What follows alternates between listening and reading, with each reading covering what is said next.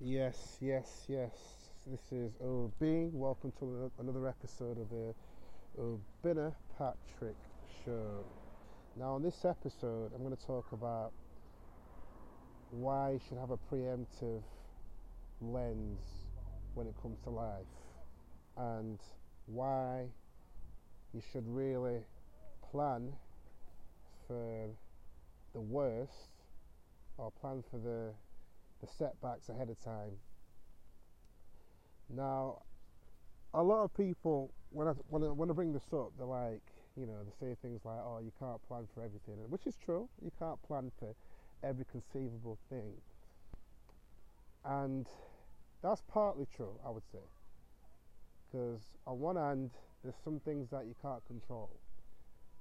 You know, like the weather, the government, things that you're directly not in control of. You can't plan for any of those at all. Whatever, sorry, not whatever. However, what you can plan for are the things that are kind of in your control. You know, because the thing is, here's the thing. See, when I when I was growing up, you know, and I'm sure if you're listening, you'll relate. When I was growing up, I thought life was going to be easy. I thought that you know, all these things that happen, they're not going to happen to me. You know, it was the same old, same old saying. It happened to them, but it won't happen to me. And I think back to all the times I was stressed out, all the things that were stressing me out in the beginning. And it all starts to make sense. It all starts to make sense. A large majority of the stress came from reacting to the unexpectedness of life itself all the things that would knock, all the things that would knock me back, all the things that caught me off guard. That, in hindsight, 2020, you know, not to, not to, no pun intended, that I was in, in, control of my health. You know, the money that was coming in, coming in. You know, the, my social life. These are all things that, you know, I, I'm, I was and still am in control of, and with that being said, they're all at, they're all at jeopardy. They're all the security of those three areas are at jeopardy. So the thing is this: you want to. There's a saying, "Mother Nature lasts last." You know, all of a sudden you lose your job. All of a sudden, you know, like you're disabled. All of a sudden, you know, like um, COVID nineteen hits and you haven't got any savings and you need you need furlough that's Mother Nature. And while we can always say, while we can say, oh yeah, we're not in control of COVID 19, it's the effects that, it's the impact that COVID 19 brings.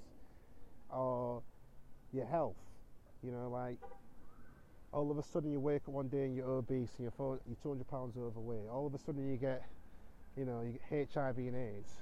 Well, if you're prepared, if you're prepared for that, you would have been like, getting tested every three months, you'd, be, you'd have been using protection.